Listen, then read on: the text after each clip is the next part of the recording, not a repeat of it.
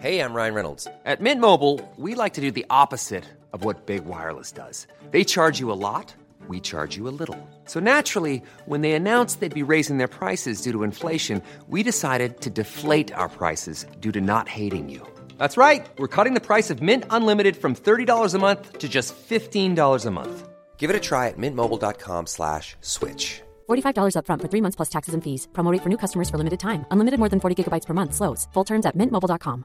Hey, it's Ryan Reynolds, and I'm here with Keith, co star of my upcoming film, If, only in theaters, May 17th. Do you want to tell people the big news?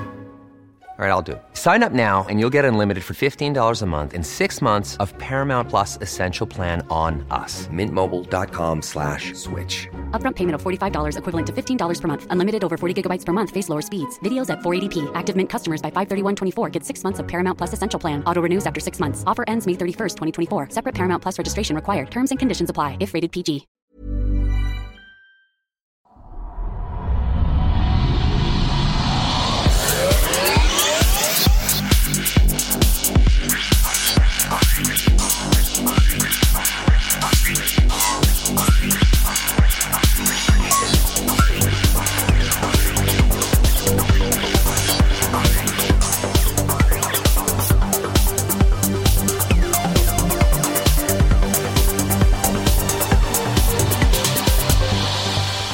Hej och välkomna till den skeptiska podcasten Kvack som är nyheter på skeptiska. Det är program nummer 146, vecka 17 år 2015.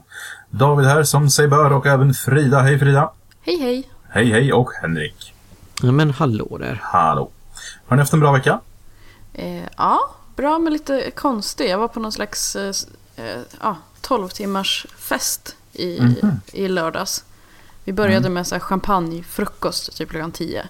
Mm. Och sen körde vi bara. Lyxar man sig. Mhm. Ja, precis. Eh, och sen så var jag på samma fest som, eh, eller f- fest, vad ska man säga, klubb som eh, kronprinsen uppenbarligen. Det Jaha. inte jag men. Eh, Ooh.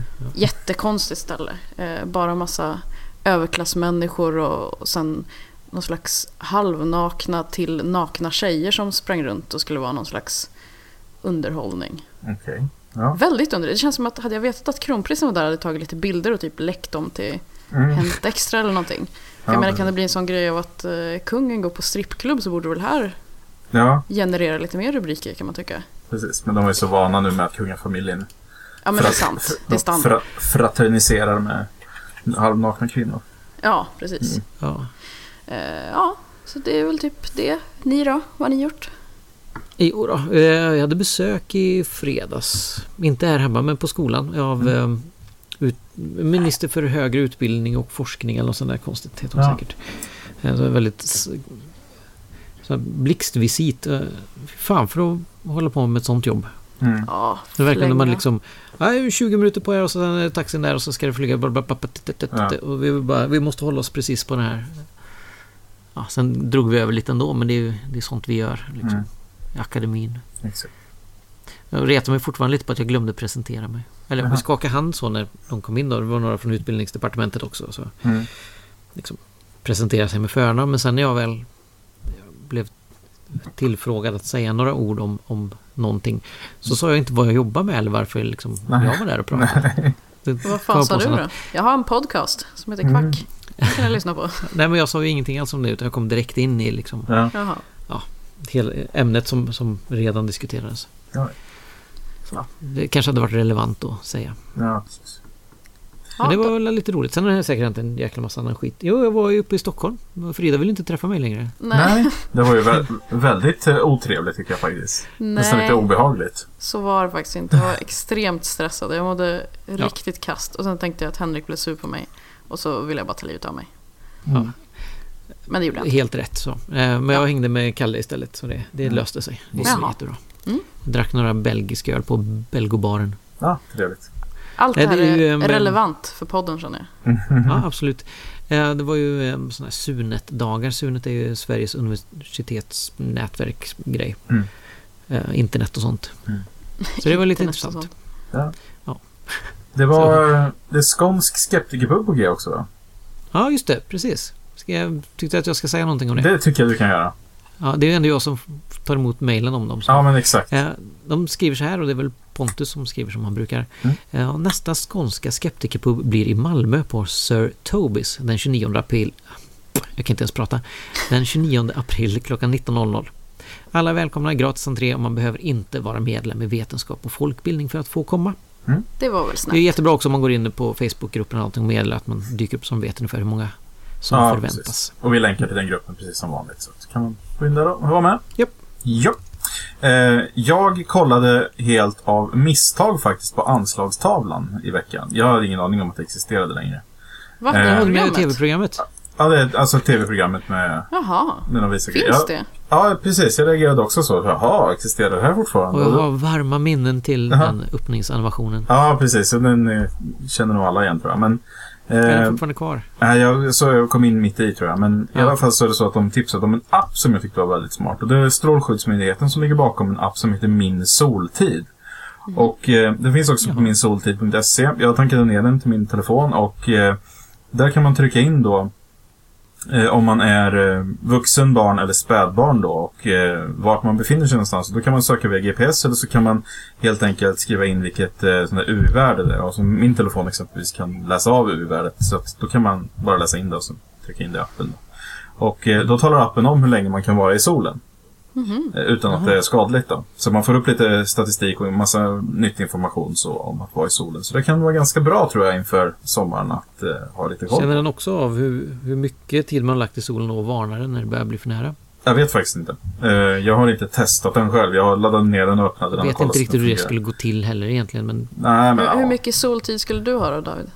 Eh, Jag har inte tryckt in något UV-värde faktiskt. Ah, okej. Eh, Jag ska ju till Turkiet i sommar så jag tänkte faktiskt testa den då. Se om det funkar. Ja. Men i alla fall, det kan vara en bra grej inför sommaren att eh, ha lite koll på ifall man ja, Ja, vill- sant. vill. Ja. Mm.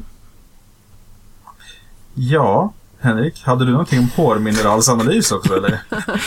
Nej, nej. Jo, jag satt bara och försökte leta upp vad det var. För det dök upp på Facebook så jag försökte Ja. hitta det det här inlägget igen. En, en ganska ytligt bekant som eh, skrev någonting ganska kritiskt mot eh, läkarvården då. Eller hon har varit i telefonsamtal med någon sköterska någonstans. Och så sa jag jaha. Och så fick man ju liksom då upplysa dem om det här med hårmineralsanalys. Hon, tyck, de tyckte att de kunde erbjuda mig blodprov. Och så fick jag då förklara för dem att jo men blodprov tar ju bara hur läget är nu men hårmineralsanalys är ju faktiskt också då hur långt hur det har sett ut historiskt och sådär.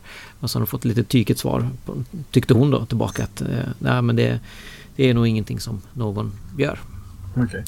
Och med lite lätt sökning på det så får jag inte alls många träffar men de träffarna man får är ju rent flum. Ja,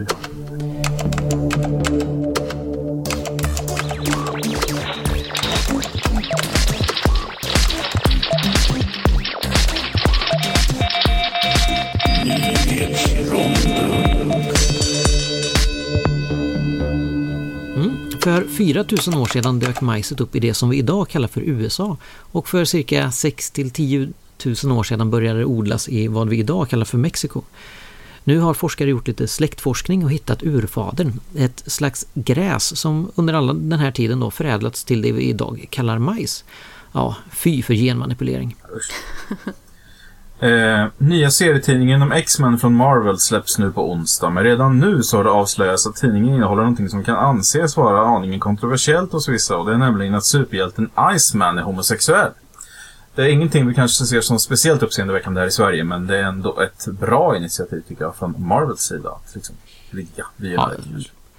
Tycker kanske det är lite sent, att- eller att inte fler är det. Det är konstigt. Ja, Hur som helst, dinosaurier, vad vet vi om dem egentligen? Det mesta pekar ju på att de inte alls är de där fjälliga, ödleliknande varelserna från barndomens böcker. Och nu har man hittat dinosauriefjädrar bevarade i bärnsten i vad vi idag kallar för Kanada. mm, intressant. Mm. Eh, I Kalifornien i USA så har lagförslaget om att skolbarn ska behöva vaccineras passerat The Senate Education Committee. Eh, lagförslaget har en bra bit kvar till att faktiskt bli lag, men det här är ändå ett viktigt steg i den processen och det blir spännande att se vad som händer med förslaget under resans gång. Antivaxxare har redan börjat tjata om att lämna delstaten naturligtvis. Ja, men lämna planeten helst. Jaha, exakt. Eh, Den amerikanska motsvarigheten till vårt livsmedelsverk håller på och kollar över sina regler vad gäller pseudomedicin såsom homeopati och säger att det kan vara missledande eller vilseledande att de får stå i hyllan bredvid skenaktig och skenaktigen då vara likvärdiga riktig medicin. Sant. Och det är bra. Ja, det kan man ju bara hålla med om. Den, ja precis, de, de, det regelverket som finns nu har de inte kollat igenom sedan eh, 80, 88 tror jag. Ja. Så att det, de tyckte liksom det var dags och de har fått in lite kommentarer då. Så att det, Det är väl det. ja. hoppas att det kommer att bra av det. Enligt den amerikanska och högt uppsatta advokaten Gene Cher så kostar homoäktenskap i runda slängar 900 000 liv varje år via aborter. Eh, va? Ja, det är faktiskt ganska självklart. Hans logik är att om homoäktenskapen ökar i omfattning så kommer antalet aborter att öka lavinartat då färre blivande mödrar kommer att vara gifta. Va? Heteroäktenskapen blir också färre då det finns färre män på marknaden. Va? Logi logiken är faktiskt, jag måste säga det, att logiken talar för sig själv. Det är en sån där självklar logik som inte ens behövs eller kan förklaras. Nej. Va? Jag vill också bara fortsätta säga va? Jag fattar ingenting. Det här var det mest ologiska jag någonsin hört tror jag. Ja, bra. Ja, det, det där med att leta logik i de här människornas påståenden är väl som att försöka hitta aktiva ingredienser i homeopati. Mm. Typ. Eh, en biverkan, så att säga, av marijuanans legalisering i vissa stater i USA har blivit att mexikanska drogkarteller har fått ekonomiska problem. De kan alltså inte tjäna så mycket pengar som de gjort innan på att odla marijuana. Det kanske inte borde vara så oväntat, men det är en del i diskussionen om drogens legala status som man faktiskt ofta förbiser. Sedan att DEA är lite puttande och deras relation med några sådana karteller naggats i kanterna. OL, det är väl en helt annan historia. Ja. Kvacksalvaren Leif Nilsson i Viken ställs nu inför rätta efter att han har sålt ett eget hopkok som han sedan påstod skulle bota cancer. Han lyckades lura ett tiotal personer på hundratusentals kronor innan en journalist på Helsingborgs Dagblad avslöjade bluffen och Nilsson arresterades. Det var tydligen flytande silver, bark och björkträ som han hade kokat ihop. Man kan ju undra egentligen då vad det krävs för sorts människa för att göra på det här sättet. Vad vet man något om hans inställning? Är han liksom... Han eh, har väl tydligen ansett på något sätt att han har... Eh, han, har ju häv, hä, ja, han har ju hävdat då att han har inte sålt det här. utan Han har liksom gett bort det för att testa på något sätt. Snällt. Eh, men det visade sig sen då att det hade han visst. Och sen har pengarna bara velat, eh, personen har bara velat ge honom de här pengarna. Ja men exakt. Han Ja, det var, det var inte relaterat. Nej, ren välvilja bara. Ingen korrelation där. Nej. En lärarinna i Georgia i vad vi idag kallar för Amerika har råkat i blåsväder. De har sagt till sina elever att deras föräldrar inte är riktigt kristna om de röstar på Obama. Och när föräldrarna kom till skolan för att diskutera hennes inställning så möttes de även av hennes man som dessutom sitter i skolans ledning. Så den är för skolans lärare och ledning inte påtvinga eleverna sina extrema, sin e- egen extrema konservativa agenda. Ha? Vad fan är världen på väg egentligen? Vad händer med religionsfrihet? Mm, Ja, men verkligen. verkligen. Snart får man väl inte ens slå barn med böcker längre. Nej, exakt. Är en sjuk värld vi lever i snart. Usch. Apropå det. Eh, Sadvi Prachi, som är ledare för den indiska höger och nationalistiska partiet VHP, förklarade i veckan att hon minsann visste varför jordbävningen slog till i Nepal.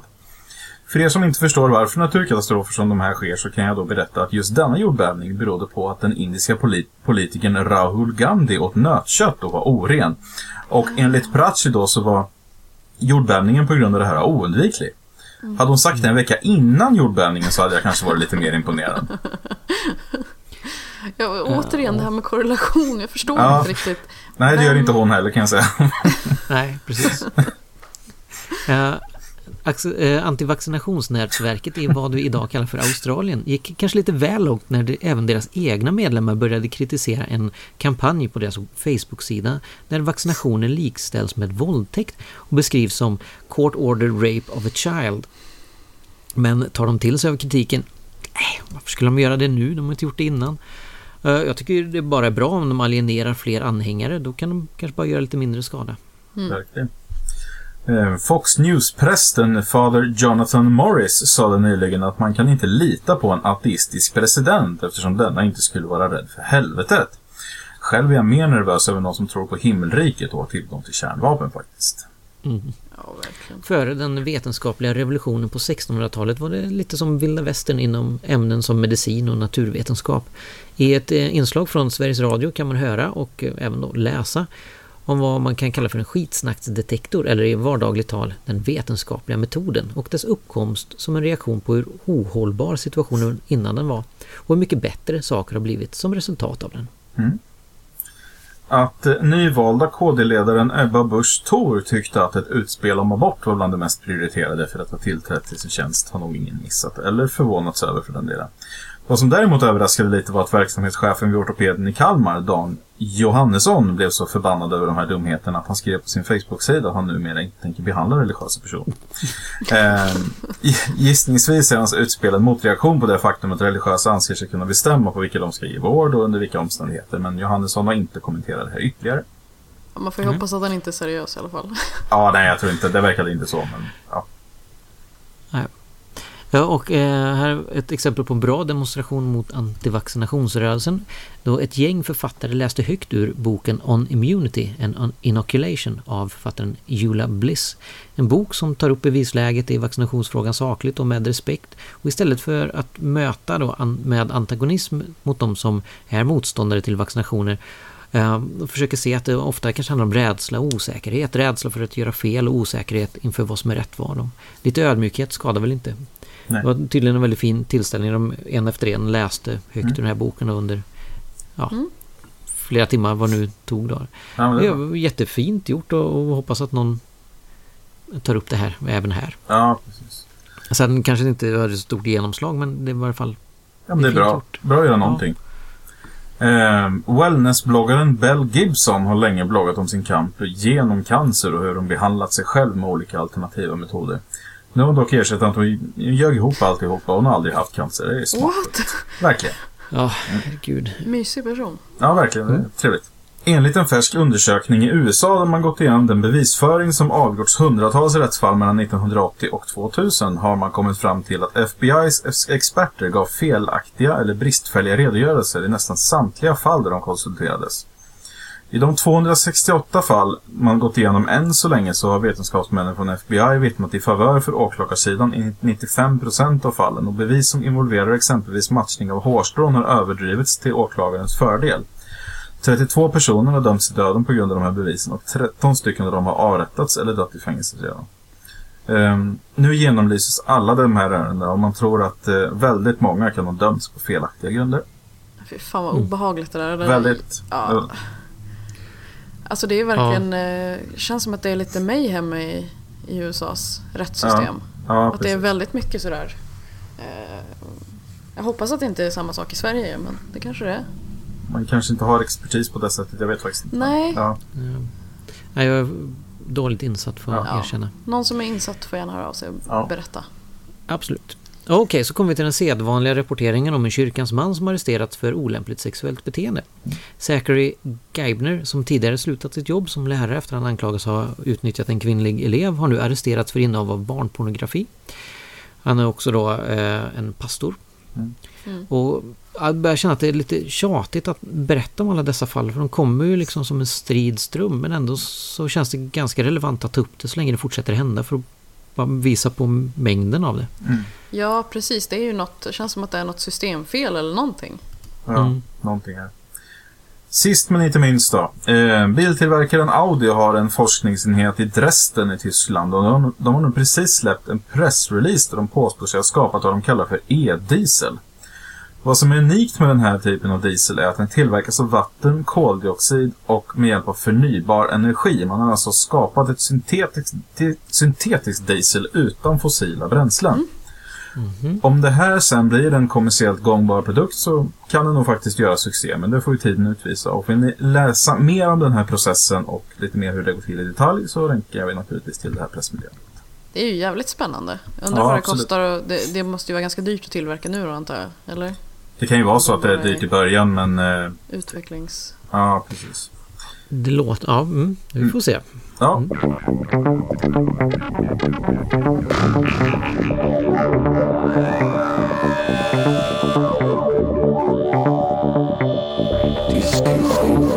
I diskussionsronden och vi ska börja med en eh, het potatis som har studsat runt i media och vi har tagit upp det här tidigare men nu har det äntligen ö, kanske kommit ut eh, Göran Lamberts bok om kvickfallet, kvickologi. Och... Eh, Vad skönt, så man får sanningen för en gång. ja, exakt. Istället för alla de här lögnerna då som alla andra som yttrar sig typ. Ehm, det som har lyfts fram här är en väldigt stor grej och det är då att eh, Lamberts går till ganska bred attack mot eh, Hannes Råstam. Som var den journalist som avslöjade alltihopa det här från början. Han skrev en bok om eh, fallet Quick. Och eh, han avled senare, han avled väl 2012 här. I cancer då. Och eh, då, ja, så att han kan ju inte försvara sig nu när Göran Lamberts går till attack mot honom för hans bok och hans research och allting han har gjort. Mm. Och det mest eh, uppseendeväckande då som eh, Lamberts har skrivit om eh, Råstam är följande.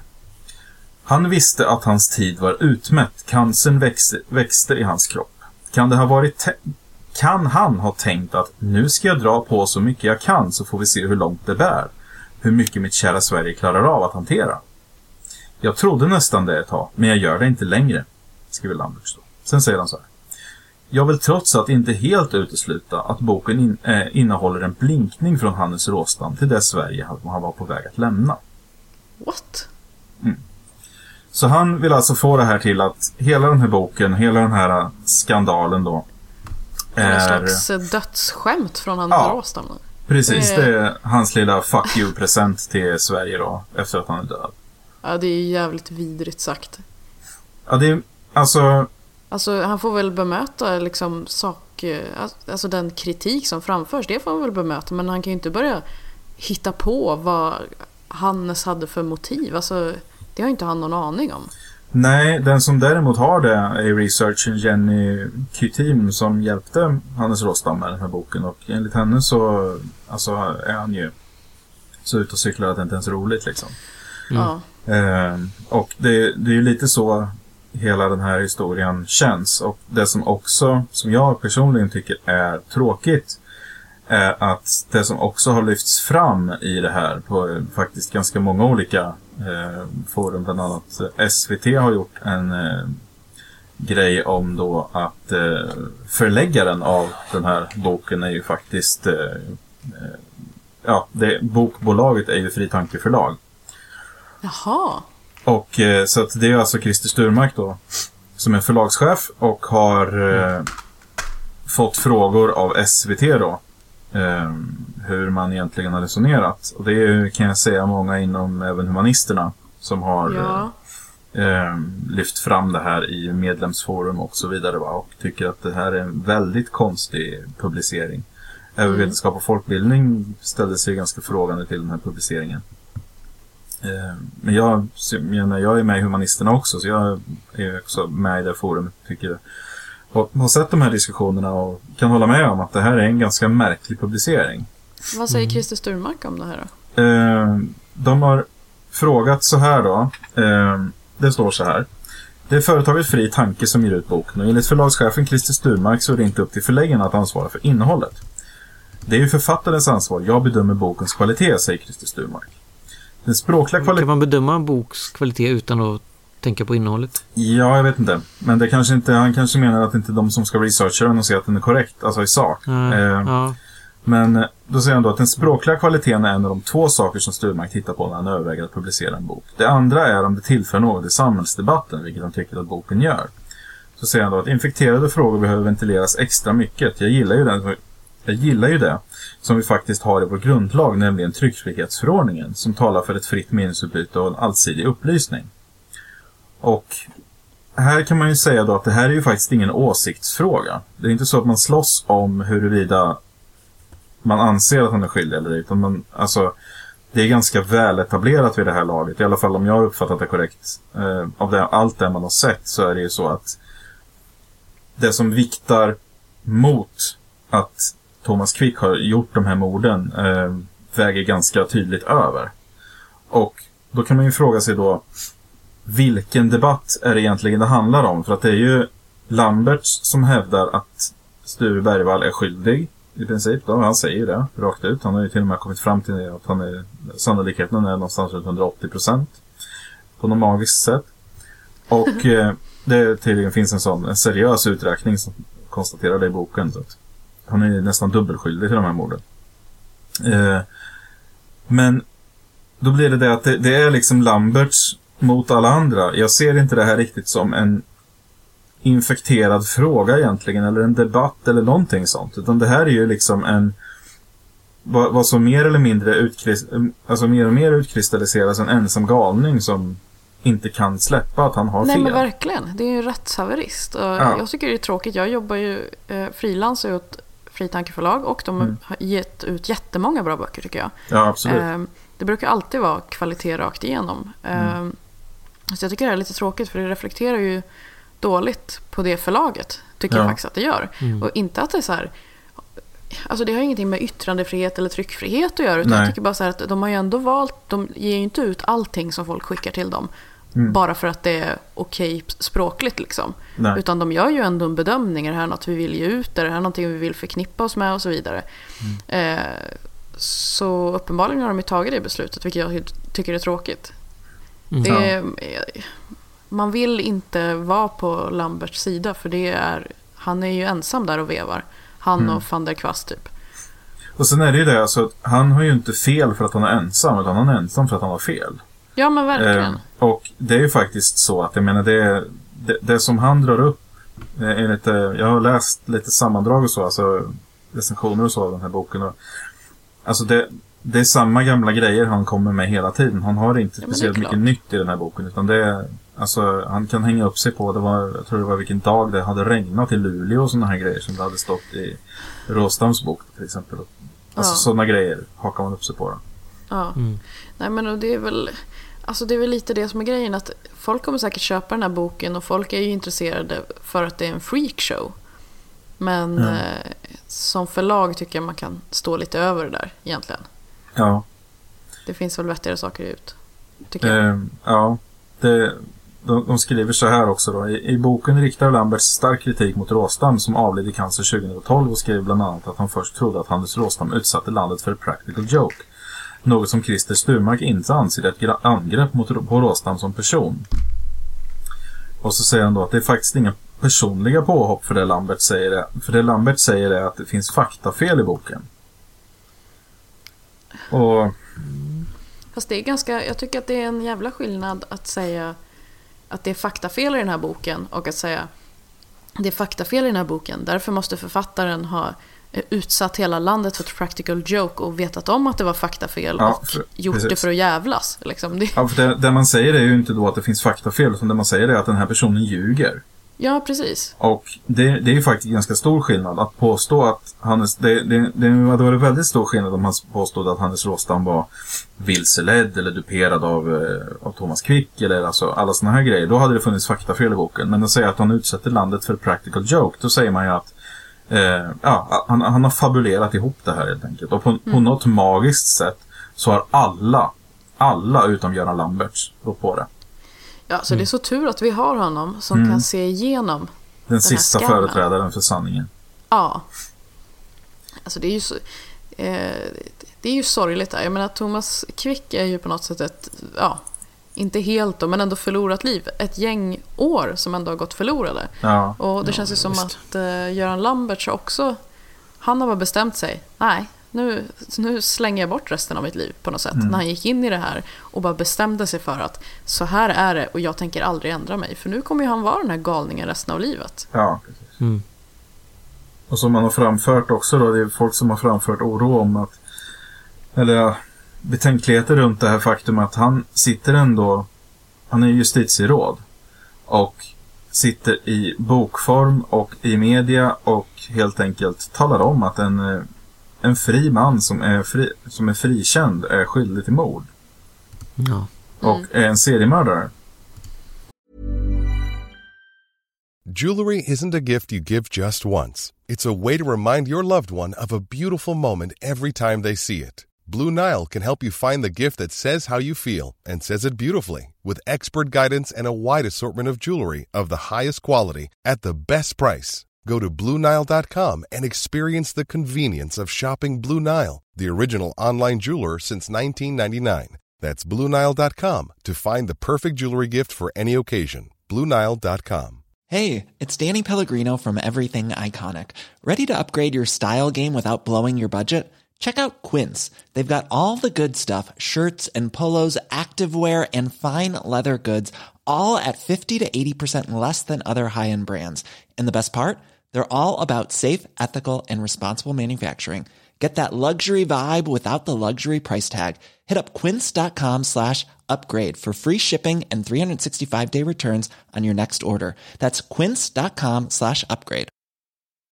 Millions of people have lost weight with personalized plans from Noom, like Evan, who can't stand salads and still lost 50 pounds.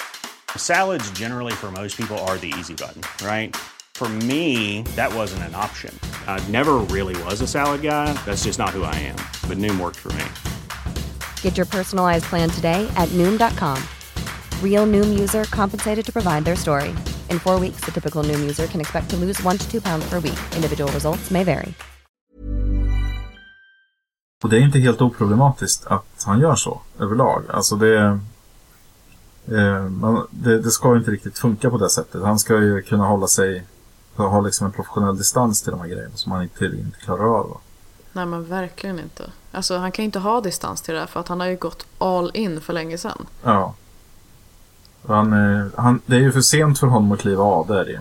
Ja, Men eh, precis. han skulle det, ändå men det är kunna... så sorgligt. Det är verkligen så här, nu vet man att han kommer köra på det här spåret resten av livet. Men och det det- här kommer vara det enda för honom på något sätt. Men han skulle ändå kunna kliva åt sidan och säga att ja, nu kommer inte jag prata om det här i media något mer. Jag kommer inte skriva något mer om, om det här någonstans. Och nu kommer jag bara göra mitt jobb. Eh, men eh, det har han ju inte heller riktigt valt. Mm. Men då hade han ju inte varit en rättshaverist, å andra Nej. sidan. Nej, precis. Mm. Så att, men det, jag tycker ändå att det är, det är på något sätt... Jag blev, jag blev själv besviken när jag såg att Fri Tanke skulle ge ut den här boken. Ehm, just för att man har... ehm, jag, jag vet inte riktigt hur man motiverar att den... Utöver att den kommer bli en säljare.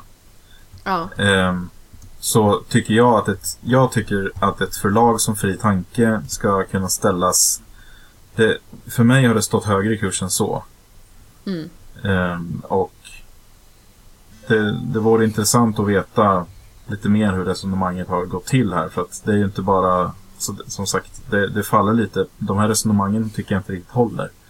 Jag tycker inte Nej, jag det, tycker inte heller det. Man kan inte bara säga att det är en tryck, alltså tryckfrihet. För det är ingen som Nej. säger så här att ni ska hamna i fängelse för att ni har tryckt det här. Utan man undrar ju bara hur går det här ihop med eran värdegrund liksom. Ja, För jag, jag tycker inte heller att det gör det.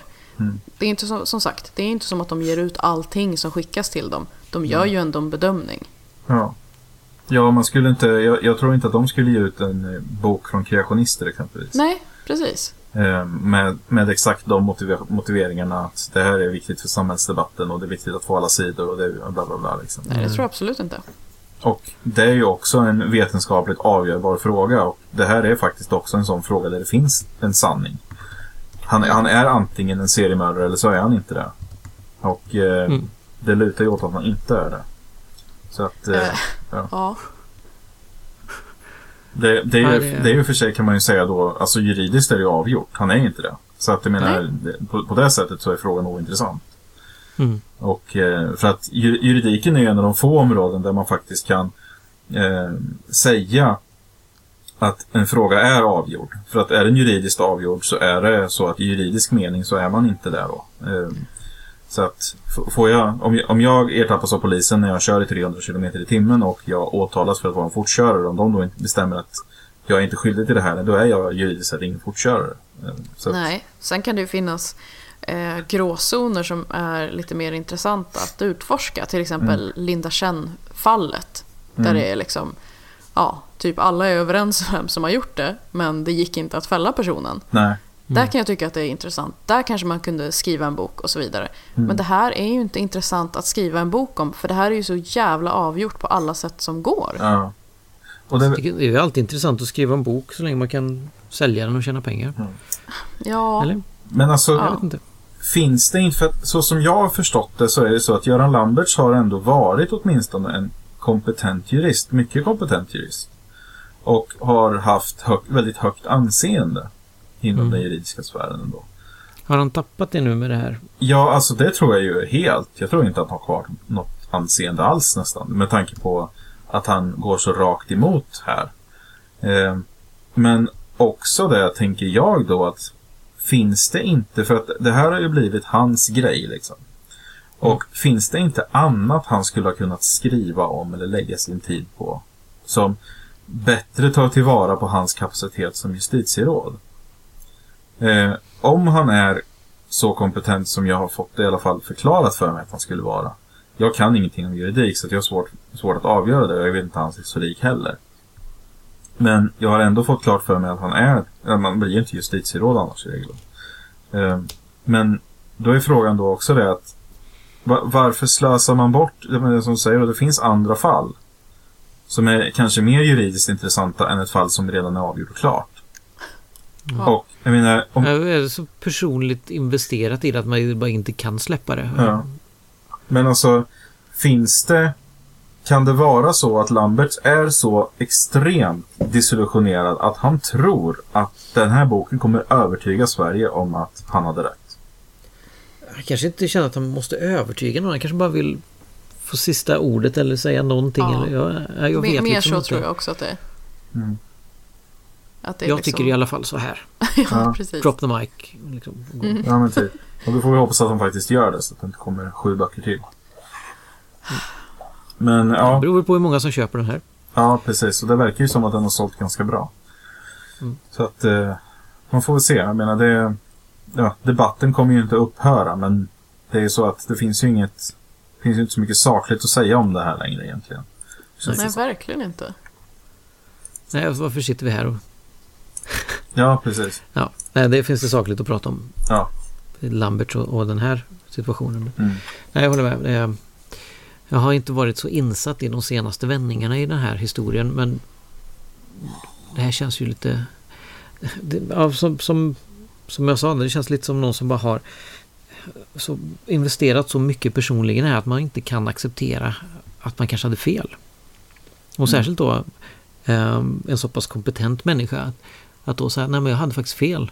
Mm. Kanske är skitsvårt. Ja. Ja, det är ja så. alltså jag tror att han har passerat gränsen där han själv kan inse att han har fel. Mm. Ja, precis. Det handlar nog inte om att...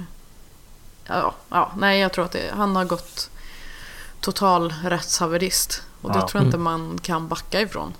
Nej, Nej. det är så. Ja. Ska vi släppa den? Ja. Prata om svamp istället. Det gör vi absolut. Ja, Ja. visst, vad trevligt. Eller hur? Det är inte vilken typ av svamp eh, som helst. Nej, vad det egentligen mer handlar om är den här, så här konspiratoriska rädslan för stora företag. Mm. Eh, som jag är lite fascinerad över och lite undrande också om varifrån den kommer egentligen. Nu kommer det här från eh, någonting som heter Progressive Radio Network och det stämmer väl in i det här. Liksom. Man kallar sig progressiva men är ganska bakåtsträvande ofta. Mm. Ja, Jag ska inte säga för mycket om det eftersom jag inte vet vad de har för övrigt. Men det handlar om en man som har ett patent som det står här skulle kunna förstöra Monsanto och förändra hela världen. Mm. Det handlar om ett mycelium, om det nu heter så på svenska. Mm. Han är mykologist. Återigen direktöversättning, svårt att veta riktigt. Eh, Paul Stamets heter han i varje fall. Han fick 2006 ett patent eh, som inte har fått någon vidare uppmärksamhet.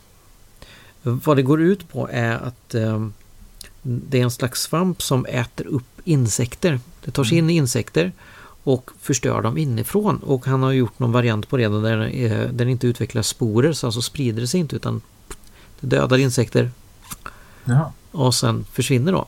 Ja. Eh, och han säger att det skulle kunna vara en nästan permanent lösning för att kontrollera över 200 000 eh, insektsarter. Mm. Eh, och då, istället, för, istället för konstgjorda ogräsmedel, eller liksom, nej ogräs blir det inte utan insektsmedel, eh, då sprida ut. Vilket då den stora onda eh, giftindustrin sätter sig emot då med Monsanto i spetsen. Givetvis och stoppar det här från att komma någonstans. Mm. Nu ska man kanske komma ihåg då att ett patent är ju inte samma sak som någonting som faktiskt nödvändigtvis kommer kunna sättas i verket eller fungera på det sättet. Nej. Så det är jag tror ju det skulle kunna handla om något så pass enkelt att han har en bra idé. Eh, det som krävs för ett patent, även om jag inte minns fel, att det ska vara unikt. Ja, men typ. Ja, Egentligen. Ingen annan ska ha det innan. Ja. Eh, man gör väl inte... Man sitter väl inte på Patentverket och gör dubbelblindade studier i om det faktiskt fungerar Nej, eller nej, inte. nej. nej. Så det skulle kunna vara så. Det skulle också kunna vara på det här sättet då att Monsanto och andra trycker ner det här och vägrar, det, vägrar låta det komma fram för att de skulle förlora så mycket pengar på sina insecticides då. eh, eh, Insektsgifter då. Ja. Eh, Men vad jag fascinerar över är just den här det är så vi, vi pratar om Big Pharma, man pratar om Big Oil, man pratar om det. Det är så stora ondskefulla företag som hindrar de små ehm, smarta personer som har liksom jättebra enkla lösningar som bara löser alla världens problem. ja. Mm. Ja. och Precis. vi har väl lite Alltså historieberättartradition bygger väl till stor del på the underdog eller att slå, komma från ingenstans och Mm. ta sig någonstans eller bli någonting. Ja, men det lite- enda jag tänker Mm. är liksom, ja men varför skulle de inte vara intresserade av det här? Och det är väl det som är grejen. Ja, det är det, Det, händer ju jätteofta att stora företag köper upp mindre företag eller eh, köper deras produkt eller vad det kan vara för någonting. Ja, För att eller- de ser att det går att tjäna pengar på det. Om den här nu vore så fantastiskt då skulle ju någon vilja tjäna pengar på det. Eller till och med köpa hans patent. Menar, Ja, precis. Ja.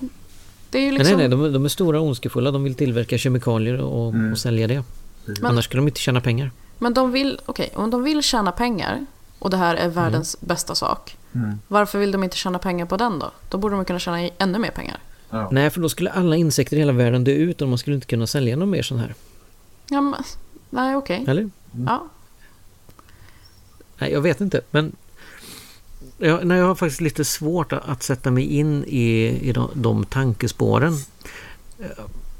Det det. Själva grundtesen är i och för sig ganska tilltalande när det gäller saker som medicin. Mm. Eh, Det är mer lönsamt att låta någon fortsätta vara sjuk, alltså inte bli helt eh, fri, utan man bara dämpar symptomen så att man kan fortsätta sälja eh, medicin på olika sätt. Sen är det det tappar lite i logiken när man börjar faktiskt tänka på det. Ja, och framförallt Men det är ganska tilltalande tanke där. Men den tanken, alltså det här är ju lite det här då med att man inte riktigt klarar av att hålla två tankar i huvudet samtidigt. För Mm. att den tanken strider ju då rakt emot den andra tanken som också brukar propageras för med vaccinationer. Mm. Eftersom vaccinationer är ondskefulla och bla bla bla och ger oss autism och grejer. Men de är ju faktiskt till för att förhindra de sjukdomar och göra så man aldrig blir sjuk i just de här specifika sjukdomarna. Nej, nej, de är till för att man ska få autism istället. Ja, precis. Så man, så man behöver de där autismmedicinerna. Ja, Eh, förstår du inte det? Nej.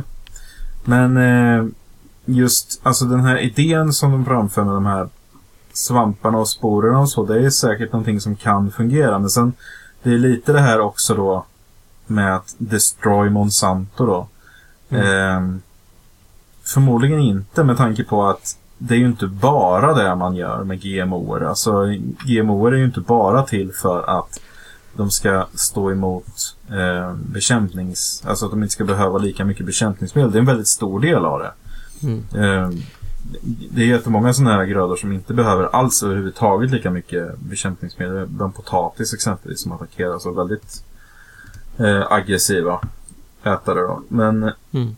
just alltså andra områden är exempelvis då att göra grödor som tål torka betydligt bättre och som innehåller vitaminer som inte fanns i innan och sådana här grejer. Och det hjälper ju inte sporen så mycket för, eller de här svamparna. Mm. Och eh, där har ju, det är inte så att det här skulle ta död på Monsanto. Liksom. Nej, det är väl också så att Monsanto gör en massa andra saker. Mm. Det är inte som att de lever och dör på att tillverka insektsgift, Nej, insektsmedel. nej. Ja, det var jag tänkte när jag började läsa den här artikeln att det står ju på det sättet som det gör eh, nu för tiden, liksom lite dolt eh, vad det faktiskt kommer att handla om. Eh, Att det, att det skulle handla om alltså att man ska tillverka mat med hjälp av Jaha. svamp. Mm. Eh, Som att man inte äter svamp idag men eh, så storskalig industriframställning av produkter baserade på mycelium, alltså inte själva hattarna och det här som vi Nej. äter idag utan själva svampen, det här under marken som Mm. vi låter liksom vara. Ja. Eh, och, och att det skulle vara någonting då, men istället för den stora köttindustrin eller eh, GMO-industrin, alltså att man skulle kunna leva på det där istället. Mm. Men det är kanske en idé som jag har fått ifrån eh, Arthur C. Clarke, höll jag på att säga. Det menar jag inte alls, jag menar Isaac Asimov. Jaha. Eh, ja. Stiftelsetrilogin. Men, nej, men det, det är i alla fall så att det är ju...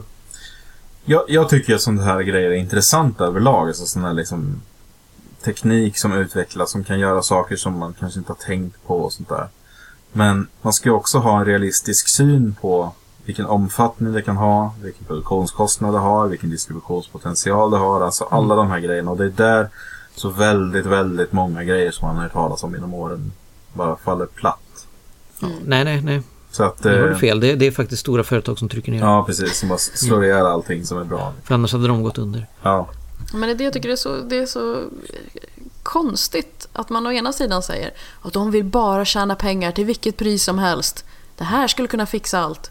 Ja, men den vill de inte tjäna pengar på. Just din lilla Nej, hemmaknåpade produkt. Vi vill inte ha Och de pengarna. De, Nej. hem, de, de miljarderna som homeopati drar in varje år världen över, de är inte Mm. läkemedelsbolagen intresserade av. För det är homeopatipengar. Ja. Ja, och det funkar ju på Det riktigt. bara Så det vill de inte vara med om. Nej, precis. Ah, Nej, det är lite lustigt eh, vilka kringelikrokar man kan ta logiskt för att Mm. hålla kvar vid sin övertygelse på något sätt. Om, Ja, precis. ja. Eh, ja, vi får väl se. I framtiden kanske vi äter svamp allihopa.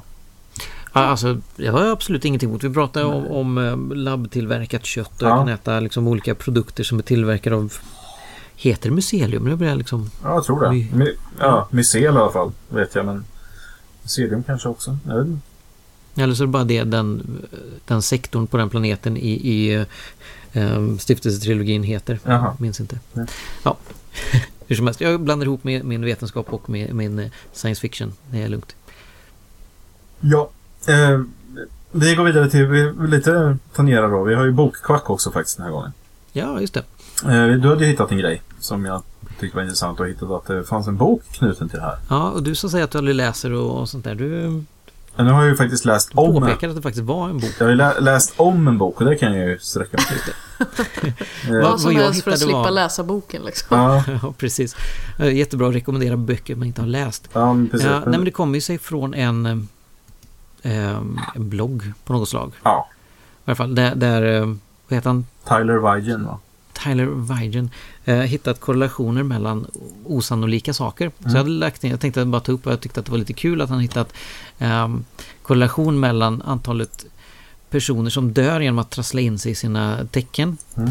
och eh, hur mycket inkomster eh, vad heter det, eh, skidorter har i Amerika Ja, eller i USA.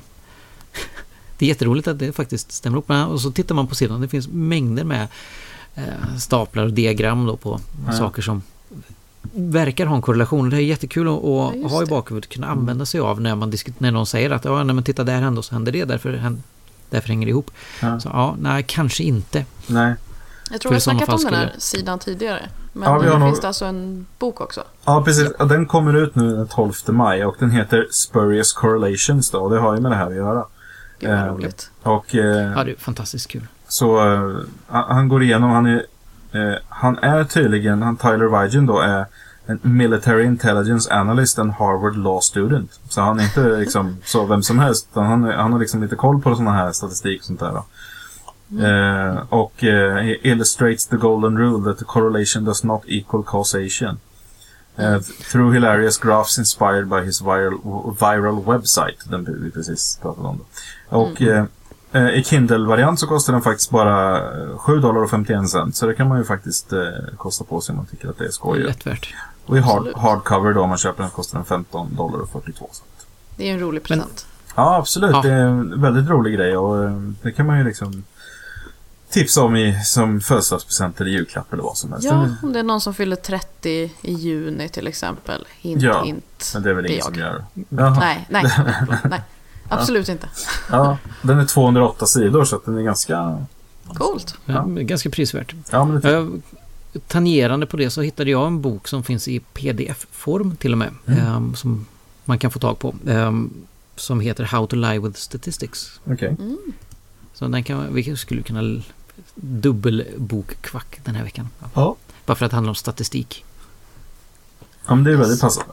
Eh, ja, vi går vidare. Vi har ett lokalkvack också.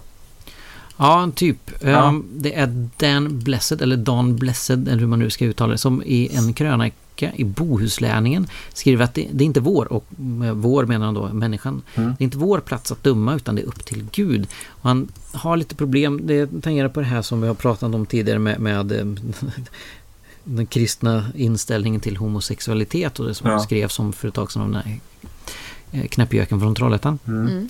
Eh, han har själv lite problem. Han säger att det, det är ju faktiskt Gud som ska döma och inte vi. Och eh, ett citat här som han skriver i, i den här krönikan är Bibeln är tydlig med att vi ska behandla varandra med respekt och kärlek. Men likväl benämner Bibeln även homosexualitet som synd. Och därför behöver vi också förhålla oss till det.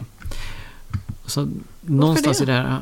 Om Gud ska döma ska väl Gud döma? Så jag blir så trött Precis, på och här då- resonemang. Då borde ju inte det liksom egentligen spela någon roll för oss. Utan låt folk leva som de lever och sen låt honom ta hand om det. Eller Verkligen. hon, Ja, eller för det- det eller vad nu. För det lustiga med det här då är att det, det blir ju faktiskt lite så att om typ mer eller mindre alla skulle ju tycka att man var en knäppjök om man sa att ja, eh, Bibeln benämner ju då användandet av blandade fibrer som en Ja. synd. Och därför Mm. behöver vi förhålla oss till det.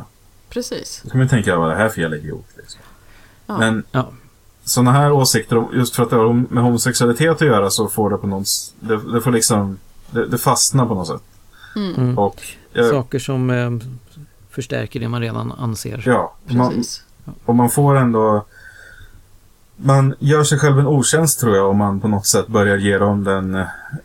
Alltså den grejen att man börjar behandla de här annorlunda än vad de, om de skulle stå och prata om blandade fibrer. För att det är fan lika dumt. Så att jag menar, det är bara att... Ja, inte låta sig Verkligen. Och sen luras.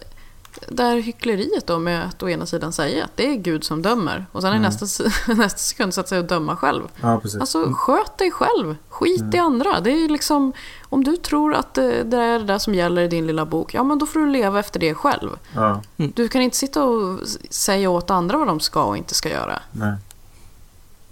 Fan, idioter. Den här borde ha fått eh, kvack you tycker jag. Ja, det var ett lokalkvack. Ja, Ja, vi gör en kombination där. Quack you och ja lokalkvack. stort kvack ut Ja. i Dan Blessed. Absolut. Mm. Men he- han kan inte heta Dan Blessed. Det kan han inte heta. Eller? Det måste ju vara någon slags eh, nick han har tagit sig. Ja, precis. Pseudonym. Ja. Ja, Ja, jag vet skitsamma. En grej som vi har för oss här hemma det är att titta på sådana här brittiska panelshower, sådana här quizshower då.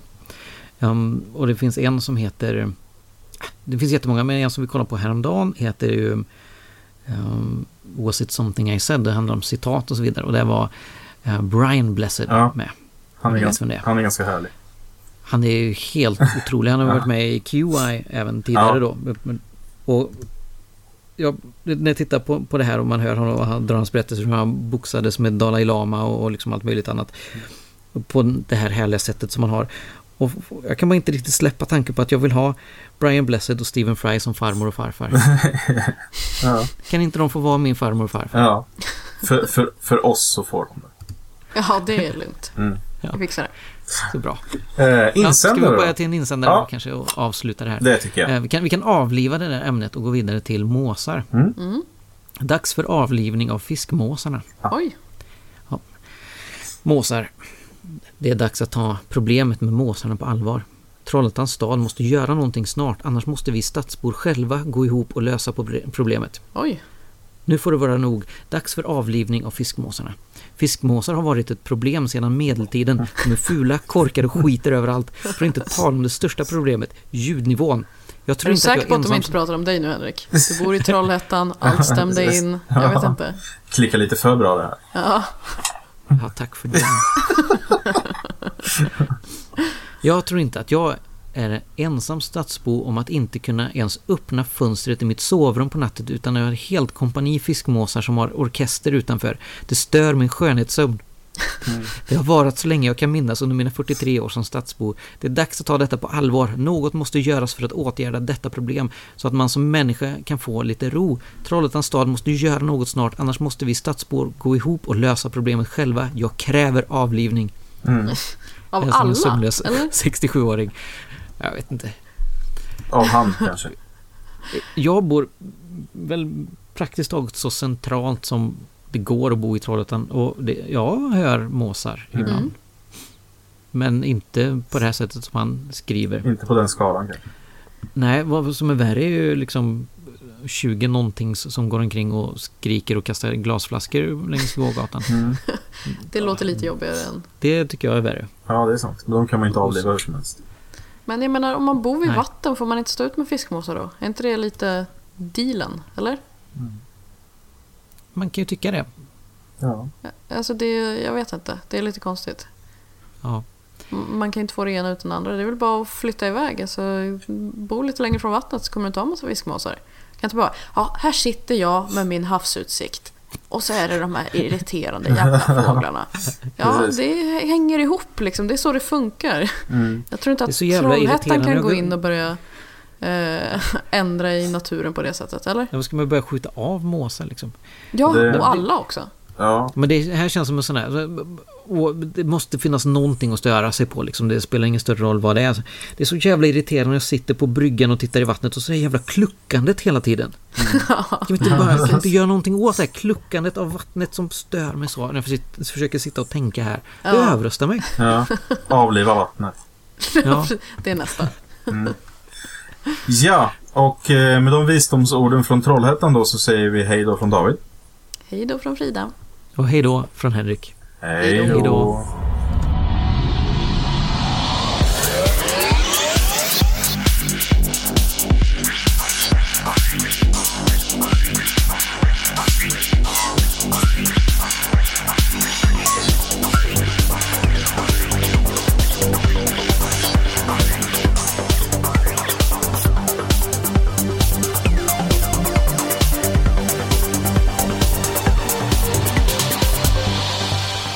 Lyssnar på den skeptiska podcasten Quack som är nyheter på skeptiska. Du finner oss på vår hemsida www.quacku.se eller på Twitter under kontot quacku. I den permanenta panelen sitter David som bloggar på imsoevil.com och heter Davbio på Twitter. Frida som har en stående krönika i tidningen Sans och heter Charmkvark på Twitter. Och Henrik som twittrar friskt under namnet Dr. Ohm. Våra jinglar är gjorda av Christer Hessling. Tack för att du har lyssnat. Well, all right. Welcome to God Rock Radio. I'm Jack, the agnostic Garcia. And uh, on today's program, it's the second part of our two part special show on the amazing Dr. Samuel Hahnemann and the rise of homeopathic medicine. Uh, in part one, uh, we examined uh, in great detail the life and work of Dr. Hahnemann. Uh, this time out, uh, we're going to examine his laws or commandments of healing. And two of his disciples, the Peter and Paul of homeopathy, Dr. Hans Birch Graham and Dr. Constantine Herring, uh, who would spread the spiritual art of natural healing uh, across the United States and around the world. Uh, we're also going to examine the evolution of homeopathy uh, from the mid 19th century uh, to the present day, uh, its eventual decline, uh, and recent massive revival. Uh, we're also going to check out some of the natural cures themselves, original Dr. Hahnemann remedies that are still being used today. But first, uh, we're going to start with some great music to help us along on our journey. Uh, this is the great blues guitarist Roy Buchanan uh, with his classic tune, Goose Grease.